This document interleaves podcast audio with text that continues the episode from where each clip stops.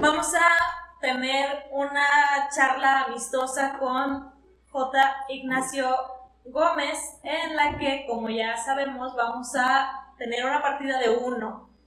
Eh, he tenido, bueno, la semana pasada tuve una racha de buena suerte, pero pues vamos a ver cómo me va en esta ocasión. 4, 5, 6 y 7. Y las nuevas reglas es que yo te voy a estar haciendo preguntas. Si alguna vez te llego a hacer una pregunta que no me quieres contestar, tú me vas a dar esta carta de bloqueo de preguntas y pues eso me obliga a mí a preguntarte otra cosa. Si yo te llegara a preguntar algo, eh, supongamos incómodo, y tú dices, bueno, va, te contesto, pero tú me tienes que contestar esa misma pregunta, me aplicas esta, que es de reversa de preguntas. O sea, me contestas, pero pues yo tengo que contestar la pregunta también, por andar preguntando. El detalle es que solo lo puedes usar una vez. Entonces, si te llega a preguntar dos cosas incómodas y tú ya te gastaste el bloqueo de pregunta, ni modo, la vas a tener que contestar a fuerzas. Muy bien. Y si no te iba a preguntar nada incómodo, pues no hay, no hay problema. No es obligatorio. Sí, no, no es obligatorio usar. Empezamos con 5 rojo y empiezas tú. Dime, te voy a contar hasta el número 3 y vas a decir la primera palabra que se te venga a la mente. Si lo tienes antes, antes está bien. Antes la puedes decir. 1, 2, 3. Libro. ¿Libro? Y bueno, eso fue muy fácil porque hay muchos libros Pero, ¿cuál es tu libro favorito? Ay, no hay uno, hay muchos. Este, pues bueno, depende del tema, pero me gusta mucho el de 1984 de George Orwell. Me gusta mucho el, mito de Sísifo de Albert Camus. Me gusta mucho el libro de El espejismo de Dios de Richard Dawkins. Este, más bueno, hay un montón, ¿eh? pero así de los que más, el, de El corazón de las tinieblas de Joseph Conrad. Okay. Este, bueno, si, quieres para, entre otros, para seguir con las preguntas. ¿Cuál ha sido un libro que tú hayas comprado o te hayan regalado y que a las primeras páginas tú hayas dicho no, o sea, este libro no, y lo hayas cerrado y olvidado en tu biblioteca de tus libros olvidados? Pues eh, cuando, estaba más joven, los libros esos de Carlos Cuauhtémoc Sánchez, así, eso sí de plano. Nunca. No. No olvides poner. Sí. Ah, ah, amarillo. Un más cuatro y pones el color. Amarillo. Ya comí uno, dos, tres, cuatro. Por una carta del color. Amarillo. Y ya arrancamos el juego. 7 amarillo y 0 amarillo. Y... Sí, sí, esto. 3. Hay, aparte de. Bueno, más bien, tú cuando eras pequeño, ¿alguna vez te imaginaste que ibas a ser escritor? Mm, no, de pequeño no, aunque sí este, llegué a escribir algunas cosas. De pequeño. Sí, sí. Pero ya no tengo. si no tienes amarillas y no tienes otra reversa, tienes que agarrar ah, cartas. La distracción. ¿Hasta completar 7? No, hasta que te salga una amarilla o hasta que te salga otra de Sí, pueden ser pues infinitas cartas. Sí, va a ser todo. Este sirve, ¿verdad? Sí, eso sirve. Cambio a azul. Y lo pones. Y Ah, me fue la pregunta. si alguna vez tú te imaginaste de niño que ibas a ser escritor. Sí, este, fíjate que no, o sea, no, no, me imaginé siendo escritor, pero sí, sí escribir algunas cosas eh, de, de, niño. Eh, sí, sí escribía de pronto. Eh, ya más grande sí seguí escribiendo así de vez en cuando, pero no empecé a pensarlo realmente ya está muy, muy reciente. Sí. Es ¿La Noche de San Juan tu primer libro? Eh, sí, sí, es el primer libro. Este, novela, ese es el, es el primero. Publicado también. Este, he escrito otras cosas, pero nada publicado. Y nada pues tan, tan amplio como la novela. La Noche de San Juan va a estar disponible en la Feria del Libro, Feria Internacional del Libro de Guadalajara. Están B11 o B11. B11. B11 para todos los que lo quieran adquirir. Y cerrando el comercial. Eh, ¿Tú crees que lo que a lo que te dedicas influyó para que quisieras sacar tu libro? Que nos pudieras platicar a los que no saben qué te dedicas. Eh. Sí, yo creo que sí, sí influyó de alguna manera, este, tanto lo previo como lo actual. ¿Por qué en, lo que tiene que ver con, con las cosas que uno se, de pronto se va enterando de, de la situación política, no solo en nuestro estado, en el país, de cómo se, se dan las cosas en esos ambientes, llega a ser frustrante. Este, es, es, muy difícil de, de, cambiar las cosas, no imposible, pero este, eso por una parte yo creo que sí influyó. Eh, también definitivamente la, la, parte que tiene que ver con, con, los libros, con los archivos, con la historia también influyó, es algo que, que me gusta. Y bueno, actualmente eh, también este, estoy muy vinculado a esos temas y estuve, más cuando, cuando lo empecé a escribir, eh, estuve vinculado pues a, a, toda esta cuestión de archivos, bibliotecas y sí, definitivamente influyó. Sí, sí, yo creo que se nota, bueno, la verdad está muy interesante el libro, recalco. Sí, Sigues tú. Sí. Cuéntanos una anécdota graciosa de la edad que tú quieres. Una anécdota graciosa. Este.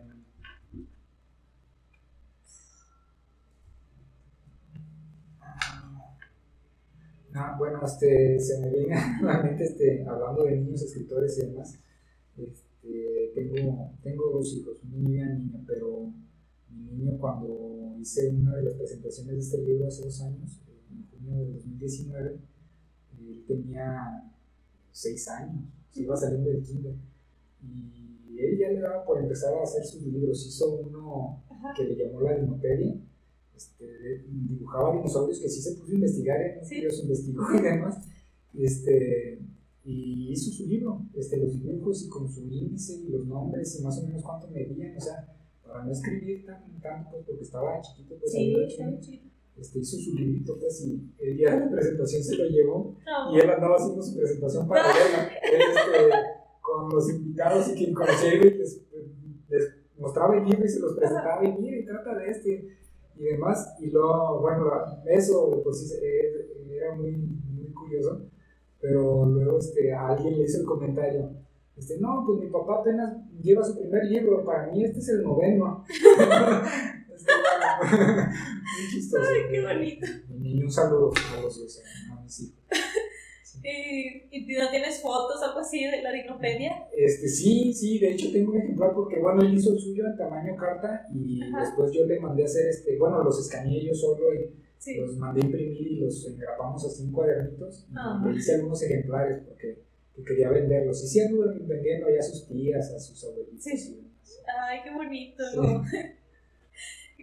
y después tu presentación terminó toda eclipsada. Sí, sí, sí, pues él anduvo ahí bien activo en su presentación paralela. Sí, de, pues, no, lo bueno de los niños, ¿no? Como que no, no tienen ese miedo que uno de adulto tiene a que no les vaya a gustar tu libro o qué van a decir. Claro, no, bien contento no ahí también, aprovechando la ocasión. ¿Y tú eras así de niño? ¿Te acuerdas que, que no hayas tenido ese miedo, esa vergüenza? Mm, yo creo que en algunas cosas sí en otras no. Y aparte era otra época, ¿eh? Este, yo ahora veo a los niños y son, son más abiertos, pues. Este, yo, yo sí, en algunas cosas sí. A lo mejor era más, más prudente y así hasta como que nada miedo. Y en otras cosas no este, no, no, no creo que fuera tan sin miedo como él. y bueno. ¿Sigo yo? Sí, ya sigues tú. Ahora que. Ay, otro más dos. Sí. Ahora que estamos hablando de, de niños, eh, ¿qué te gustaba hacer a ti cuando eras niño? Mm, así de niño, a mí me gustaba mucho jugar monos. Me gustaba. ¿Qué es Monos. con monitos así de figuras de acción, pues. Sí. Pero aquel tiempo eran monos esos que no se mueven, por eso. Este, me gustaba dibujar, me gustaba mucho dibujar. Este, pues jugar en la calle, me gustaba jugar fútbol, me gustaba jugar con mis hermanos. Este, mm, ya, ya más grandecito, pues no, digamos ya casi cuando para salir de la primaria me empezó también a gustar mucho leer. Este, me gusta mucho la música, este, hacer cosas con plastilina. Pues me gustaba también salir con mis papás, pasear, este, ir a la playa. Eso, Ah, principalmente. Sí. ¿Y qué era lo que no te gustaba? Que te tenían que casi casi obligar para que hicieras. Nunca me gustó la escuela. Tengo que confesar, ojalá ellos que no, sea mal ejemplo para mis hijos, a ellos sí les gusta, pero este, a mí no me gustaba, o sea, desde el inicio de clases, el olor a, a útiles escolares nuevos, este, tener que ir, no, eso, no, no, a mí nunca me gustó la escuela. ¿Y eras buen estudiante? Bueno, no buen estudiante, sino que tenías buenos promedios o... Fíjate que sí, o sea, es, es lo curioso, pues a lo mejor, este, pues por alguna cosa no me gustaba ir a la escuela, pero no, no me costaba trabajo, pues, este, sí me fue bien hasta eso. Sí lo sí. sí. ¿Y cuál era tu... ¿tú ¿Alguna vez, alguna vez tuviste algún maestro ese que, que te dijera algo así como que tú nunca ibas a lograr algo en tu vida o algo así? A ver. ¿Eso, un uno verde o un verde? Un uno de cualquier color o un verde. Bueno, otra más dos. A ver, fíjate que, que no, hasta eso que tuve, sí tuve maestros este, sangrones, sí tuve otros, este, de esos maestros que nomás van a hacerte perder el tiempo, y perderlo ellos, este, pero maestros así tan sangrones como para decir algo así, no, fíjate que este, mm, más, más bien tengo el recuerdo de buenos maestros, este, o, o a lo mejor son los que más se te quedan grabados, ¿no? Sí. los, los buenos maestros. Un saludo a todos mis maestros. Este, mm, no, alguien que me haya dicho algo así de, de sangrón, no. Que te haya traumado. No.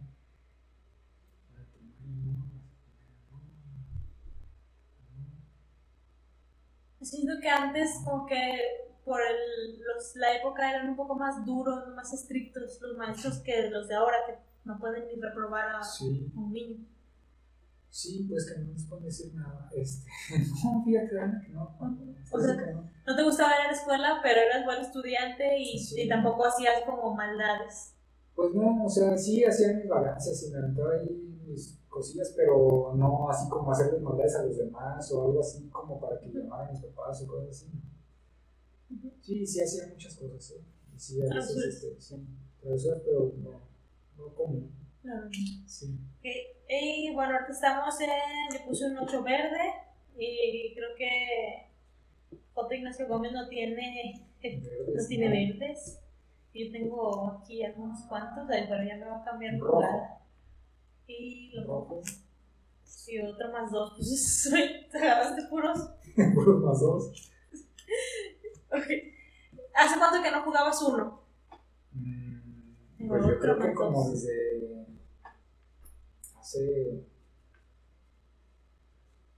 20 años, a lo mejor. yo creo que sí, más o menos. Muchísimo, muchísimo. ¿Este para qué sirve? Ah, es reversa, tú lo pones y vuelves a tirar tú. Es decir, si fueran más jugadores, cambia el orden de juego, pero como solo somos nosotros.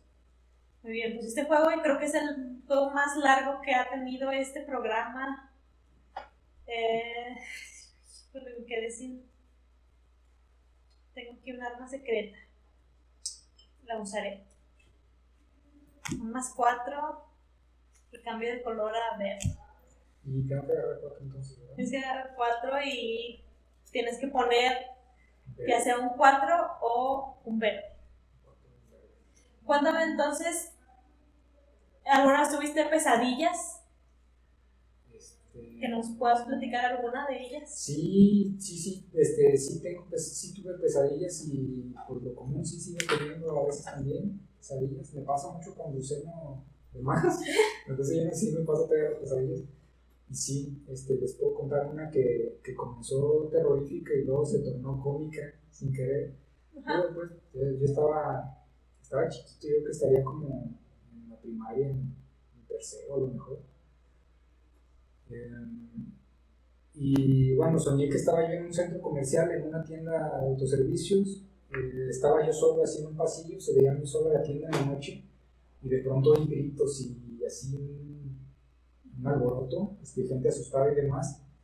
Y al, dar vuelta en el pasillo vi y habían entrado una banda de ninjas, como cuatro, no, no cuatro, cuatro, como unos ocho, o así vestidos de ninja, todo con su, sable, ¿verdad?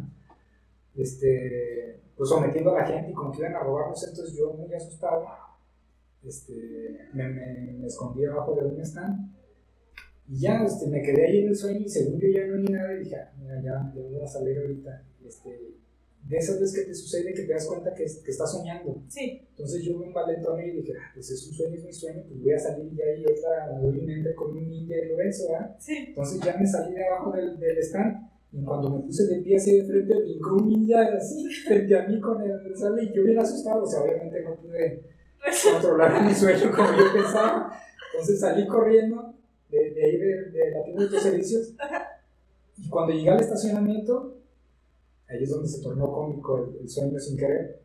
Llegó una camioneta rechinando así, patinando las llantas, y yo iba corriendo hacia allá y justo frente a mí ese patinó y se quedó de frente con las luces, y era una pica en la parte de atrás venía el líder de los ninjas.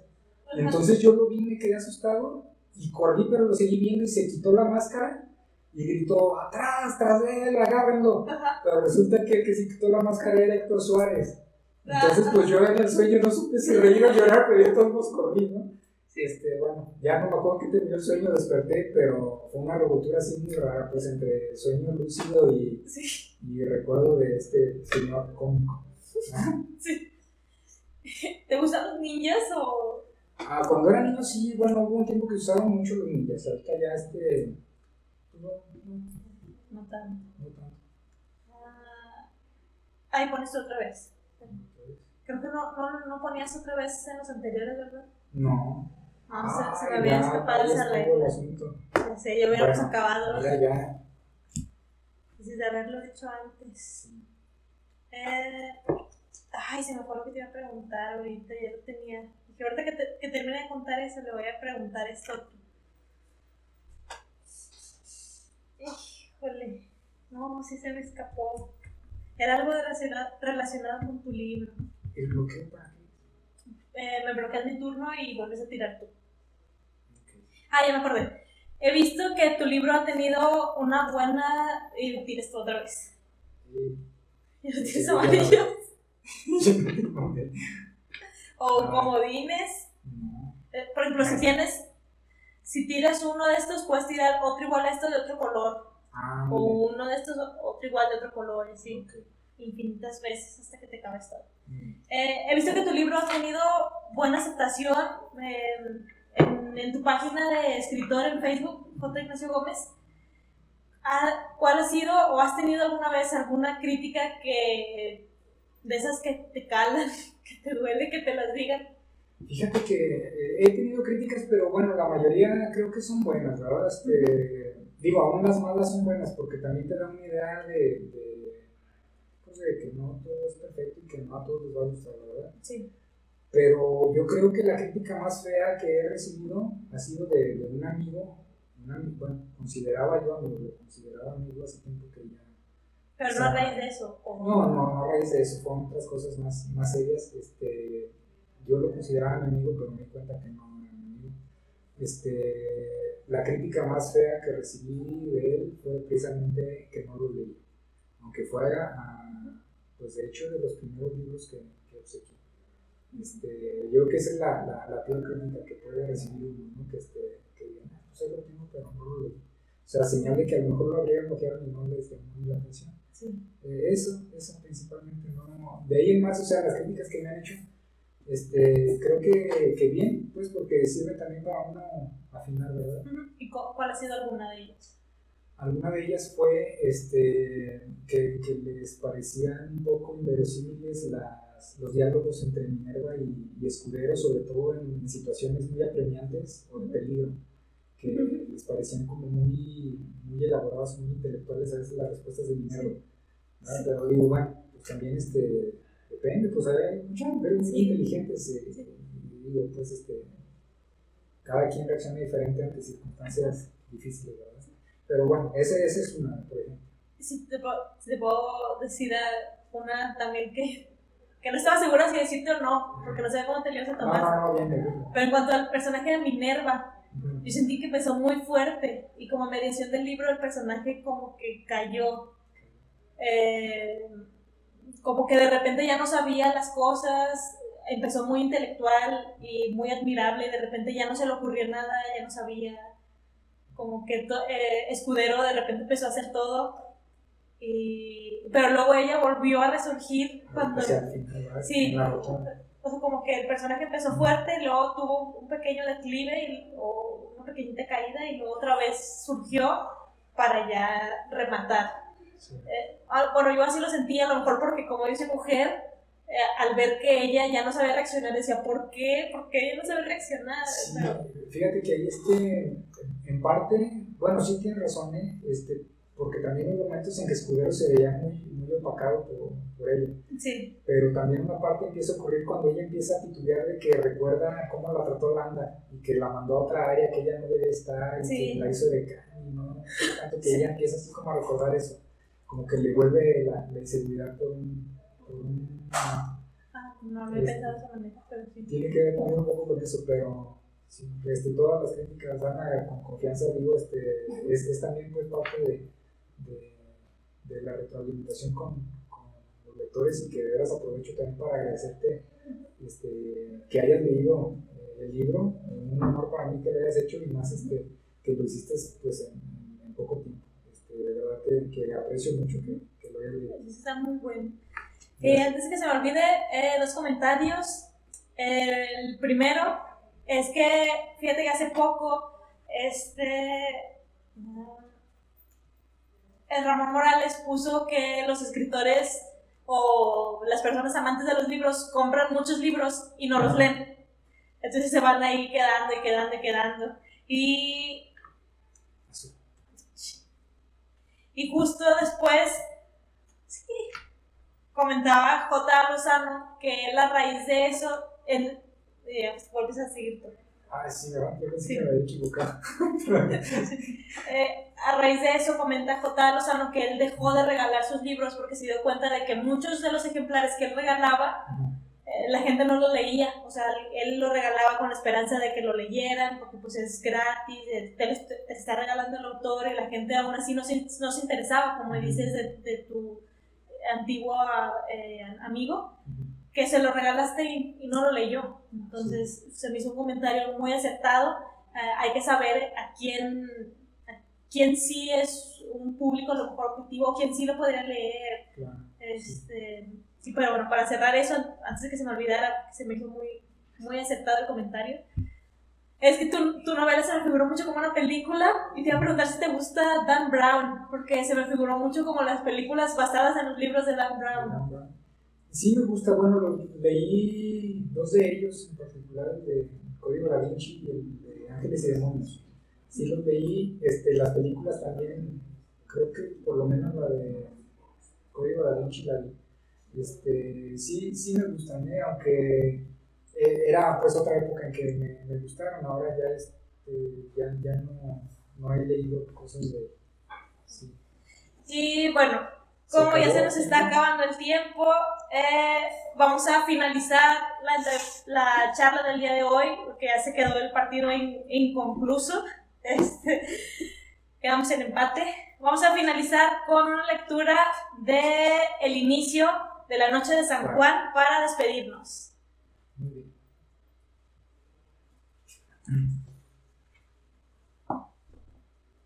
Prólogo. Edificio del Poder Legislativo, Guadalajara, México, 23 de junio de 2006, 9.33 pm. Don Otilio de la O, el solariego, director de Biblioteca, Archivo y Editorial del Congreso del Estado de Jalisco, caminaba lo más a prisa que su avanzada edad le permitía. Apenas podía sostener su bastón en el antebrazo mientras escribía en un papel, apoyado en su celular, al tiempo que intentaba salir de la desolada biblioteca Valentín Gómez Farías con semblante de haber visto al mismísimo demonio. Como pudo, empiló a la puerta principal, dejando a su paso la nota que atribuladamente escribió sobre el escritorio de su asistente. El hombre, de 82 años de edad, estuvo a tres metros de la puerta cuando un repentino dolor en el pecho hizo que su agitada travesía se detuviera en seco. Encorvado, solo dejó escapar un sordo quejido que pronto se perdió en el silencio de la noche y de aquella sombría sala de lectura. Con un dejo de resignación, se dio la media vuelta para ver de frente a la sombra que lo perseguía. No intente nada, director, mejor acompáñeme, dijo una voz áspera que le sonó familiar. Con una mano apoyada en su bastón y la otra sobre una de las mesas de lectura, don Otilio de la O se quedó inmóvil. La figura que lo seguía se acercó poco a poco. Era de alguien alto y obeso. No hay nadie que pueda ayudarlo hasta ahora. Su tono burlón le pareció aún más familiar. Esta noche los demonios andan sueltos, sentenció. Aquel personaje caminó lentamente, sin que sus zapatos de suela de goma hicieran ruido sobre el piso laminado tipo duela, y se detuvo justo debajo de una de las lámparas fluorescentes intercaladas en los cuadros del techo del plafón. Fue entonces que el agitado anciano pudo ver mejor al hombre que lo amenazaba. Su piel tan oscura como la sombra que, antes lo cubría contrastaba con su pelo entrecano, mejillas cacarizas y una nariz roja e hinchada. El hombre obeso, con una mano dentro de la chamarra, hizo gesto de estar apuntando con un arma de fuego. Ya se lo había dicho a su jefe, respetó Don Otilio al reconocerlo plenamente. Yo no soy dueño de lo que busca. Viejo mentiroso, ahora vamos a ver cómo sabe de esta. Aquel hombre se acercó decidido y tomó a Don Otilio por el brazo derecho. ¡Camine! Justo en ese momento, el decano del archivo presionó la tecla de llamada de su celular mismo que quedó en la mesa donde apoyado lo cubría con su mano izquierda. Camine, vamos, camine. Vamos a que le explique usted mismo al diputado cómo le vamos a hacer con este asunto, dijo el hombre obeso al tiempo que le ponía la punta del cañón de su arma a un costado. Va a ser por las buenas o por las malas que confiese dónde está la los túneles esos, los que llevan a la puerta del hombre. Don Otilio apenas dio unos pasos y estuvo a punto de desvanecerse. El hombre sacó el arma del bolsillo y lo apuntó directo al pecho. Deme las llaves, no se haga pendejo. Aquí están, murmuró frágil, el frágil anciano al tiempo que ofrecía un puño de llaves.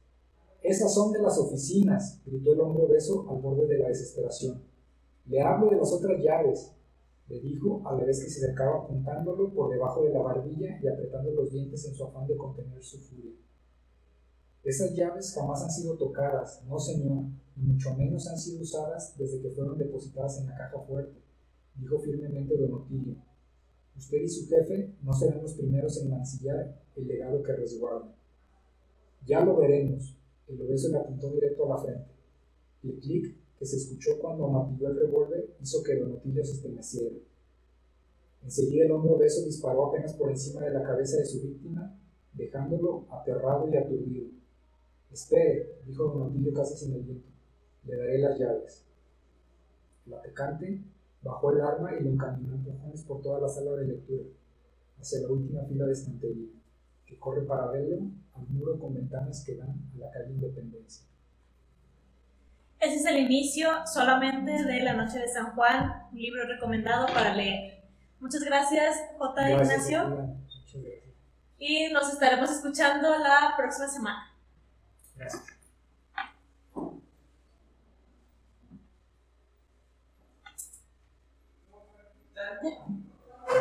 Es que nos extendimos un poquito más. Pues muchas gracias por.